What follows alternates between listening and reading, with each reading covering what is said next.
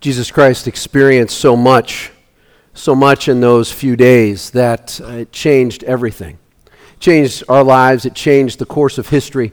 It gave hope to the hopeless, it gave peace to those who were confused, it gave love to those that believed that they could not be loved. And for the past number of weeks, past actually the past couple months, we've been walking through a series called The Kingdom of God, where we take a look at what Jesus Christ talked about more than anything else. And every single one of these kingdoms that, that Jesus Christ encountered, and, and primarily the, the Roman kingdom at that time, all of these kingdoms, not just the Roman kingdom, but any kingdom that humanity has discovered or humanity has uh, developed, all of them promise all types of things. They're led by people that promise incredible things. That life will be better, that they can give you this, that they can give you that. But yet, when Jesus Christ came into the world, he was king. He came as King of kings and Lord of lords. He did not come as, as one bringing in some incredible, uh, incredible uh, kingdom that was with pomp and circumstance. He came in simply as a little baby. And when he came in, the Romans were in power, and I thought what might make, help us make some connection here is to take a look at a couple of these Roman emperors that were on the scene, not necessarily when Jesus was there, but, but they were part of the Roman Empire. We take a look first at, and first at a guy by the name of Caesar Augustus. He's considered the greatest Roman, Roman Empire, emperor Rome ever had. He reigned for 40 years. In the process of his reign, he, he put into place what was, became known as the Pax Romana. He provided a road system that made traveling so much easier, and his reign had a far reaching impact. Caesar Augustus goes down as the greatest Roman emperor. And then there's another individual, and there were a number of individuals, but one of the ones that I, I find always interesting is a guy by the name of Marcus Aurelius. His reign only lasted 19 years, and over the course of his reign, he was able to rule wisely. And he composed what is still considered, and this I find fascinating, still considered today a literary monument to philosophy entitled Meditations. People still consider the insights that Marcus Aurelius had in that book as fascinating and, and, and cutting edge at his time. So Jesus comes on the scene, and it's the Roman Empire that's in, that's in control, and it looks like they have it all figured out. Yet all the Jews knew this was that they were awaiting a king. They were awaiting a king that was going to change everything. They were awaiting a king that came from the line of David. And so I want to talk just a few moments about David. David had a four year reign that, that united Israel. He was known uh, primarily as, an, as a king that, that was a shepherd king. He, became, he came on the scene, really became this incredible hero for, the, for uh, the Jewish people, for the people Israel, when he took down Goliath. David's reign was amazing. And perhaps the one thing that he was best known for was that he was known as a man after God's own heart. This man after God's own heart was flawed. He made mistakes. Yet he was a king that, unlike any other king. And his son Solomon came on the scene after that, and his reign lasted approximately 40 years. Solomon kept busy. He, he wrote 3,000 proverbs, he wrote over a 1,000 songs. He continued to help the peace of Israel expand, and he continued to help the people Israel grow.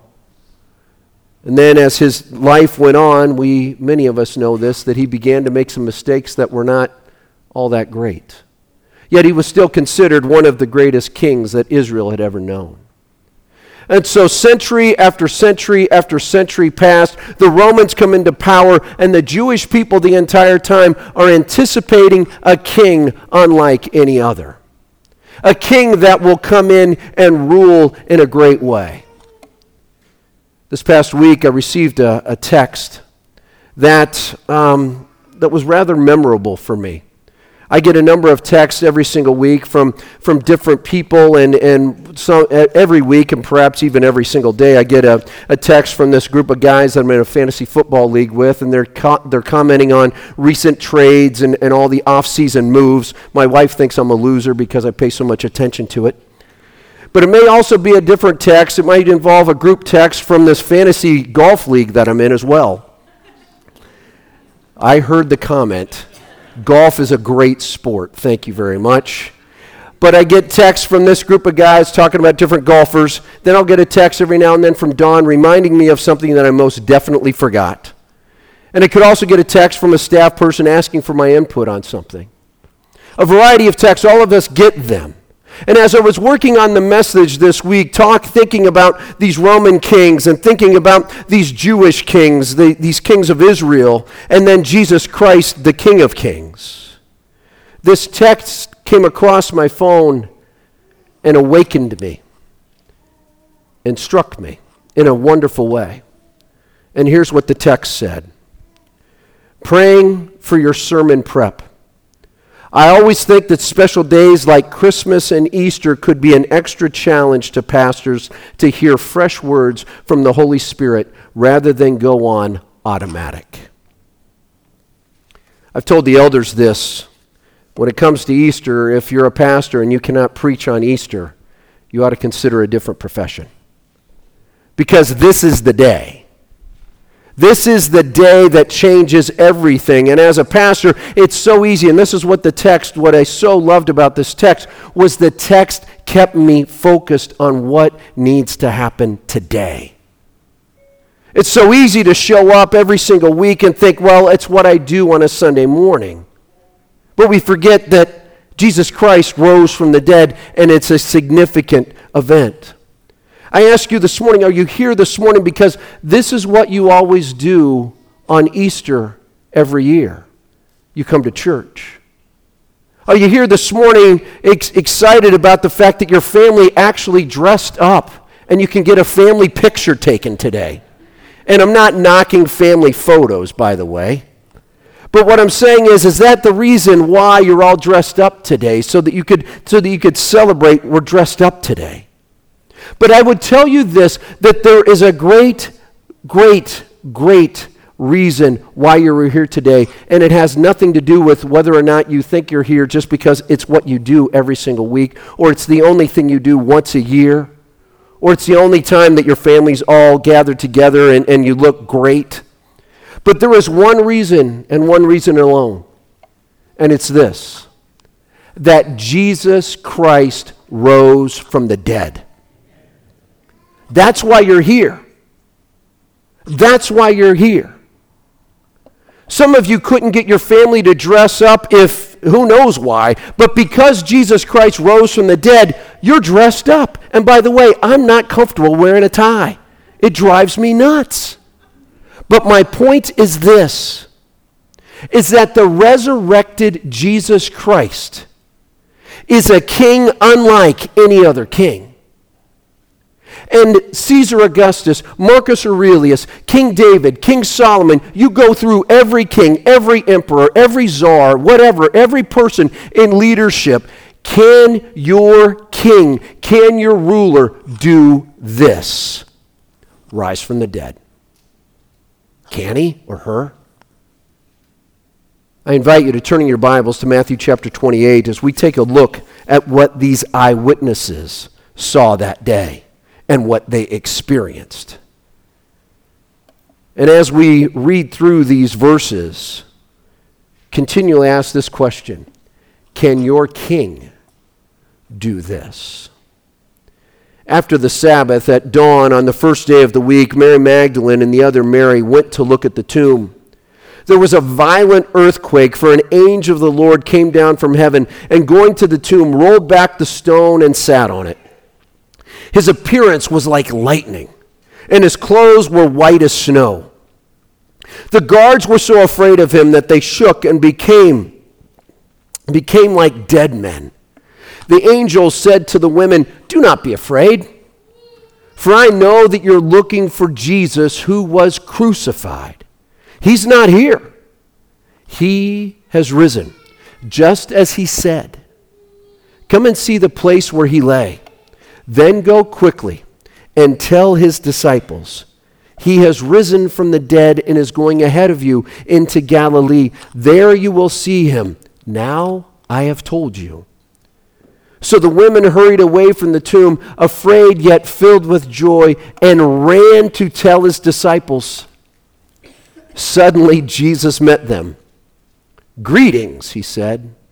They came to him, they clasped his feet, and worshiped him. Then Jesus said to them, Do not be afraid. Go and tell my brothers to go to Galilee. There they will see me. Father, we pray now as we come to this time of looking at your word. We would ask that your Holy Spirit would open our eyes that we can see the reality of the resurrection. Open our ears that we can hear that great story of your resurrection. Open our minds that we could even comprehend some of the deeper elements of your resurrection. And open our hearts that we would respond with great joy that you, Lord Jesus Christ, have risen from the dead, never to taste death again. Lord, may no one hear anything that I say, but may they only hear what it is that you want them to hear, that you desire them to hear. And in all of this, Lord Jesus, may you receive all glory. In your name we pray. Amen. After the Sabbath, on dawn on the first day of the week, Mary Magdalene and the other Mary went to look at the tomb. It's interesting when you read this, there's no alarm clock necessary for these women. No alarm clock whatsoever. They were so excited about what had transpired the other day, but they were devastated because of what transpired the other day. They were excited because they couldn't get to the tomb quickly enough so that they could properly do what needed to be done for Jesus' body it couldn't arrive soon enough. Back in Jesus' day, it was believed that the spirit of the dead hovered over the body or around that tomb for a few days. So it almost makes sense that Mary and the other Mary took off and, and they got there as quickly as possible because perhaps they were wanting to pay their last respects. And so they get there. They get there and notice what Matthew reports for us and it's important. Mary Magdalene and the other Mary went to look at the tomb. They went to look at the tomb. They expected to see a tomb, not a person. Notice, it doesn't say that Mary and Mary went to look at Jesus. They went to simply look at a tomb. They did not expect what they saw when they arrived. This is significant because if they had expected to see Jesus, Matthew would have said that they went to go see Jesus. But all they wanted to do was go look at a tomb. Other gospel accounts tell us that there's this dialogue that happens between the two of them saying, How are we going to, in essence, move this rock? They didn't expect to see Jesus. In the midst of their lives, in the midst of their harriedness, the last person they expected to see was Jesus Christ. Is it possible that today the last person you expect to meet is Jesus Christ? Is it possible today that in the midst of your harriedness, in the midst of the chaos, in the midst of the turmoil, in the midst of the good news, the bad news, or the in between news, is it possible that you're completely looking for the wrong thing and missing Jesus? They didn't need an alarm clock, they simply went there. And little did they know what was about to happen. Verse 2 There was a violent earthquake.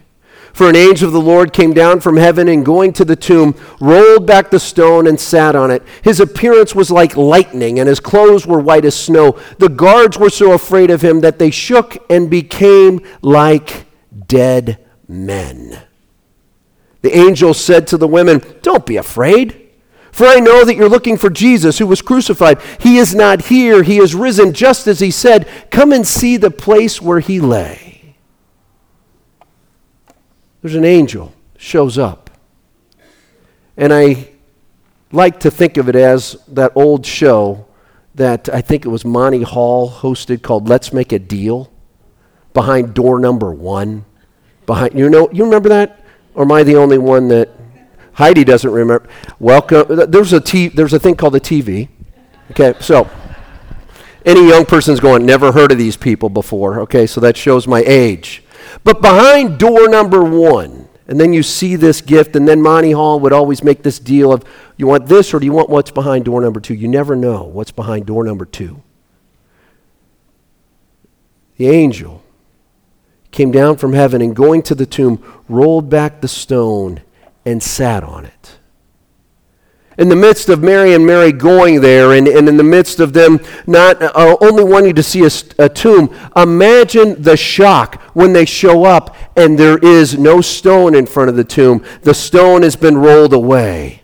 The Lord removes any and all barriers for people to experience Jesus Christ. He does not stand idly by saying, Hey, I hope you figure this out sometime. He removes all barriers. He removes this stone so that they could look in and see it's empty. What's interesting is that these guards that are there, these aren't, these aren't wimpy people. They are, frankly, and, and I don't know if I'll get in trouble for this, but I'll just say you, they're studs. These guys are ripped. They're ready to take on the world. They are part of the Roman army. These guys are not wimps. And they have one job and one job only. And that's to make sure that nobody gets inside this tomb. But notice what happens to these guys when the angel shows up. Verse 4 The guards were so afraid of him that they shook and became like dead men. Here's an ironic thing for you. The guardians of the corpse, Jesus, the guardians of Jesus' corpse, become corpses themselves. Because they could not contain the awesomeness of who God is. They dropped over as if they were dead.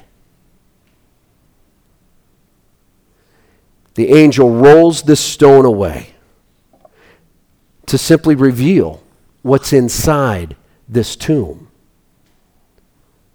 The angel reveals an empty tomb, and this is what struck me this week again. Was that the angel doesn't assist Jesus out of the tomb. He rolls the stone away, and there's no one there. It doesn't say the angel rolled, over, rolled, out the rolled away the stone and then entered into the tomb, awakened Jesus, and escorted him out of the tomb. It says he rolled the stone away, and the tomb was empty. There was nothing in there. All that was in there was this cloth. Jesus Christ does not need any assistance in getting out of the tomb. He's not there. Jesus Christ does not need any assistance of conquering death. He did it. Jesus Christ does not need any assistance conquering sin. He paid for it. Jesus Christ does not need any assistance giving you new life. He's done it. Jesus Christ is alive. We can't get past that truth in Matthew chapter 28. We can't get past the truth that Jesus Christ really rose from the dead. And I want us to consider a few other things. And, and as we look at this, first, this is important. Notice what the, what, the, uh, what the angel says to him. He says, Do not be afraid. By the way, that would be an incredible experience. You're two women, you got a bunch of dropped over, dead looking corpse or men, Roman guard, laying on the ground, and you're told, Hey, don't worry. Really? I would be freaking out. But he says, Don't be afraid. For I know that you are looking for Jesus. And notice the next phrase who was crucified. First, no one survives a crucifixion. No one survives a crucifixion. The angel states the one who was crucified. That's who you're looking for. In essence, what the angel is saying is this one who was crucified, you think he's dead. The reason why you think he's dead is because no one survives a crucifixion. Not one time. Second, if the tomb was not empty, why did the guards then file a report afterwards saying, We have a problem? Verse 11, look at this. While the women were on their way, some of the guards went into the city and reported to the chief priests everything that had happened. When the chief priests had met with the elders and, de- and devised a plan, they gave the soldiers a large sum of money, telling them, You are to say, His disciples came during the night and stole him away while we were asleep if this report gets to the governor, we will satisfy him and keep you out of trouble. So the soldiers took the money and did as they were instructed, and this story has been widely circulated among the Jews to this very day. If there was not an empty tomb, why then did the guards say, We have a problem? Thirdly, if the tomb was not empty, who showed up to 500 people over the course after his resurrection? Listen to these words from 1 Corinthians chapter 15. Paul writes this For what I received, I passed on to you as of first importance that Christ died for our sins according to the Scriptures, that he was buried, that he was raised on the third day according to the Scriptures, and that he appeared to Cephas and then to the twelve. After that, he appeared to more than 500 of the brothers and sisters at the same time, most of whom are still living, though some have died. Then he appeared to James, then to all the apostles, and last of all, he appeared to me also. Who showed up? If the tomb was not empty, who was this person that showed up and 500 people saw him? 500 people aren't going to agree to something that never happened. They just can't do it, they can't keep their mouths shut. So it asks the question if the tomb was not empty, who was it then that showed up to those 500? And lastly, is this if the tomb was not empty, why did the women leave with joy, not despair? Verse 8 So the women hurried away from the tomb, afraid yet filled with joy. I submit to you that the resurrection is a fact, not a dream or wishful thinking. It has been examined by countless people, and every single person concludes the following that Jesus Christ really rose from the dead.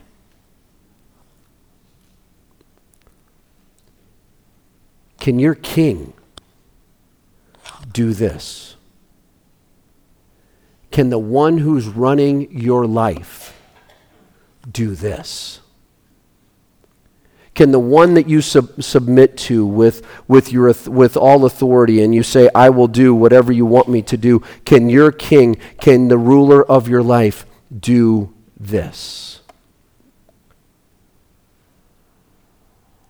So the women hurried away from the tomb, afraid yet filled with joy, and ran to tell his disciples. Suddenly, Jesus met them. Greetings, he said. They came to him, clasped his feet, and worshiped him. Then Jesus said to them, Do not be afraid. Go and tell my brothers to go to Galilee. There they will see me. What makes this story all the more remarkable are, are who the, the very first eyewitnesses are it's two women. Women are the first eyewitnesses of the resurrected Jesus. In the Roman Empire, women had no say over anything. They couldn't be eyewitnesses. They couldn't be brought to testify in a court of law. They didn't matter. But in Jesus' eyes, these women mattered. They were the first to see the resurrected Jesus Christ.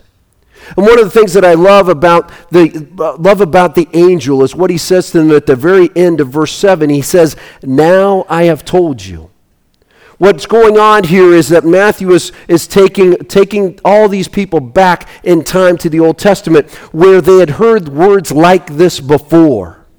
Now I have told you. In essence, it's the, it's the phrase of, so says the Lord. You can find that in Isaiah chapter, chapter 25, 8, and there are other Old Testament passages that allude to this. Matthew, now remember, Matthew's writing to the Jewish people who are longing for a Messiah king, and he's tying all of these different things together. And so he does that here by saying, You've heard this before. I want you to realize there's a connection here. This long awaited Messiah king is the one that Jesus Christ is. So as the women are running off, anxious and excited and filled with joy. They're running to tell his disciples. I love what happens. Jesus met them. You can just see these two women flying down the road, running down the road, and all of a sudden Jesus just says, Hey, what's up? And they stop in their tracks. And look at what look at the very first thing that they do.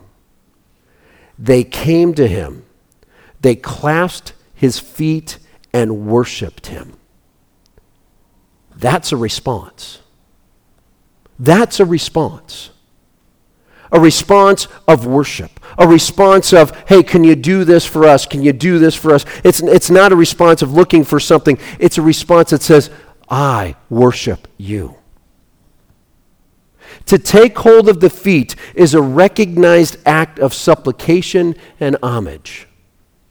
That's what's going on here. The two Marys grasp his feet, and in essence, they are saying, You are the one. We worship you. We submit to you.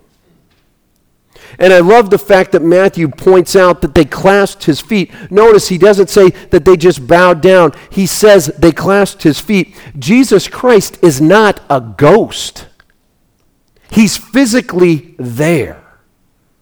They clasped they grasped his nail scarred feet and worshiped him. And Jesus responds to them and says, Do not be afraid. Go and tell my brothers to go to Galilee. There they will see me. So I've been asking you this question a few times in this message Can your king do this? In light of all that Jesus the king has done, and I'm going to give you a list just a partial list. Forgiveness. 1 John 1, verse 9 says this If we confess our sins, he is faithful and just to forgive us our sins and cleanse us from all unrighteousness. Can your king give you forgiveness? Can your king give you power against sin. We heard the choir talk about resurrection power. In Romans chapter 8, verse 11, it says this He who raised Christ from the dead will also give life to your mortal, mortal bodies because of his Holy Spirit who lives in you. The same power that rose Jesus Christ from the dead is available to you today in your battle against sin. Can your king give you an unconditional love? Romans 8, verses 38 and 39 says this For I am convinced that neither death nor life, neither angels nor demons, neither the present nor the future, nor any powers, neither height nor depth, or nor anything else in all creation will be able to separate us from the love of God that is in Christ Jesus our Lord. Can your king do this? Can your king be an ever present help? Psalm 46 1 says this God is our refuge and strength, and ever present help in times of trouble. Are you in trouble right now? Can your king come in and rescue you? I can tell you this that Jesus Christ can. Can your king provide complete understanding? Hebrews chapter 4 verse 15 says this, "For we do not have a high priest who is unable to empathize with our weaknesses, but we have one who has been tempted in every way, and every person in this room all of us have been tempted in a variety of ways. Jesus Christ was tempted in every single way that you are tempted in, just as we are, yet he did not sin. Can your king do that? Can your king rise from the dead? Why do you look for the living among the dead? Luke writes. He's not here, he is risen. Remember how he told you while he was still with you in Galilee, the Son of Man must be delivered over to the hands of sinners, be crucified, and on the third day be raised again. Can your king do this? Everybody is following someone. Is the one you're following able to beat death? This morning, you have that question to answer. Because the resurrection really happened. And perhaps in the midst of all the chaos, or perhaps in the midst of the cacophony of, of noise that happens in your life, you've tuned him out, and yet today he's saying, I rose from the dead. Can your king do that? Can all the noise in your life bring back your life? Can your king do this? Rise from the dead. You're following someone. All of us follow someone. The one that we want to follow, the one that I want to follow, is the one who rose from the dead. Because that means he can bring me through anything in life. There's nothing too great for Jesus Christ to conquer. So we're going to pray. And as I pray, I invite you to reflect on who's king in your life? And can your king do what this king, Messiah King, Jesus Christ did? Father, we pray now in these moments that you would speak to each one of us. That your Holy Spirit would move in such a way that we would say, I want you to be my king.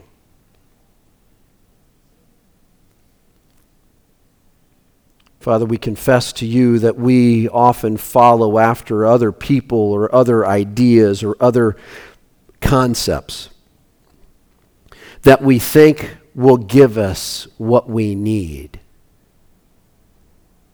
Yet, Lord Jesus, we come away more miserable, more disappointed, more distraught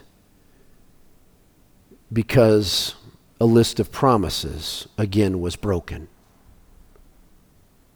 Lord Jesus, we thank you that no matter what has happened in our lives, no matter what has happened in this world's life. That you came, you lived, you died, and you rose from the dead. Giving us hope, giving us peace, giving us joy, giving us love, giving us someone that completely understands us.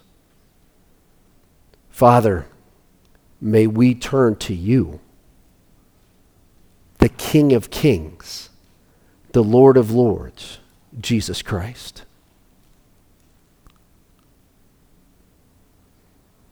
Holy Spirit, do your work.